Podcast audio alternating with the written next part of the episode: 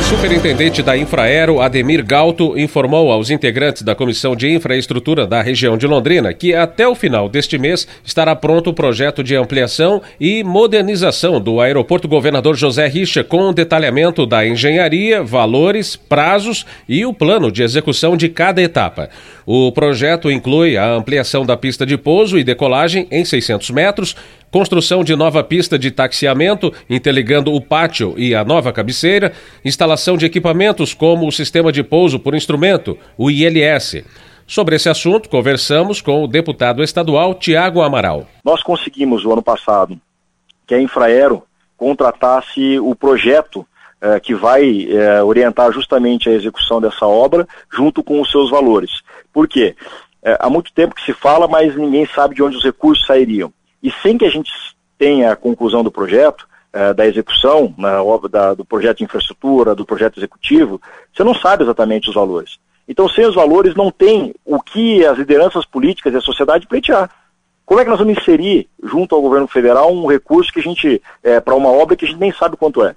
é? Isso não existe. Então, nós conseguimos acelerar esse projeto o ano passado e nós teremos, segundo a própria Infraero nos informou, é, a apresentação final e a entrega final do projeto agora no, nosso, no próximo dia 30 por parte é, da empresa contratada pela Infraero. Com esse projeto em mãos, é, a Infraero vai apresentar para a Comissão de Infraestrutura e Desenvolvimento de Londrina e com esse projeto em mãos nós conseguiremos levar pra, para o governo federal, junto aos nossos deputados federais, para que eles possam realmente organizar o orçamento.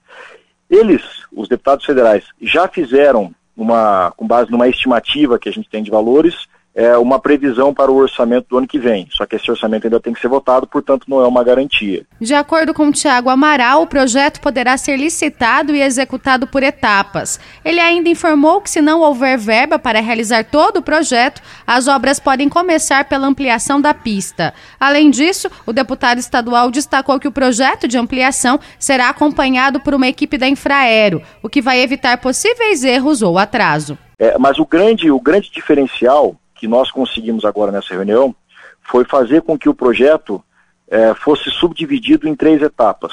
Por que, que isso é importante, gente?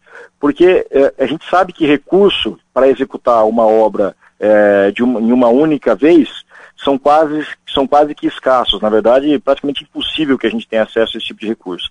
Como essa obra não demora menos do que dois, três, até mesmo quatro anos, não tem por que nós brigarmos para ter todos os recursos ao mesmo tempo.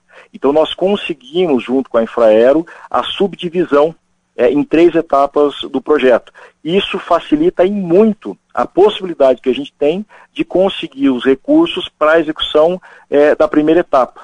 E por que, que eu falo que é realmente fundamental? Tudo aquilo que você já tá, que você já tem em início, que você já tem em execução, a probabilidade que a gente tem de conseguir é, a continuidade é muito maior. Os terrenos que vão impactar na parte da ampliação da pista já estão entregues e não haveria impedimento para começar esta parte da obra. De acordo com Ademir Galto, superintendente da Infraero, a pista tem que estar homologada para a instalação do ILS. Hoje a ANAC não aceita mais a instalação do equipamento sem que ocorra anteriormente a homologação da pista. Doutor Assad, de tudo isso que foi falado aqui pelo deputado federal, é, é federal, né? Estadual. Estadual. Ah, é lá de Cambé, né? Ô, oh, puxa vida. Doutora Sadi, eu não quero fazer deboche, mas ILS não é uma ferramenta já ultrapassada?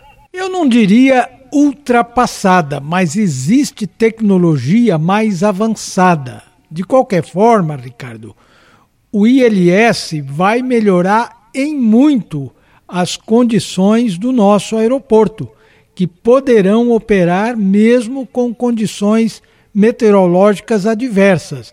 Hoje, os grandes aeroportos do mundo, eles contam com uma tecnologia à base de GPS. Em outras palavras, podem operar para decolagem e aterrissagem mesmo com visibilidade próxima de zero. O ILS melhora em muito as condições técnicas, mas isso não impede, em condições extremas, do fechamento do aeroporto. IPR 445 será bloqueada neste sábado para detonação de rochas. Os detalhes já já.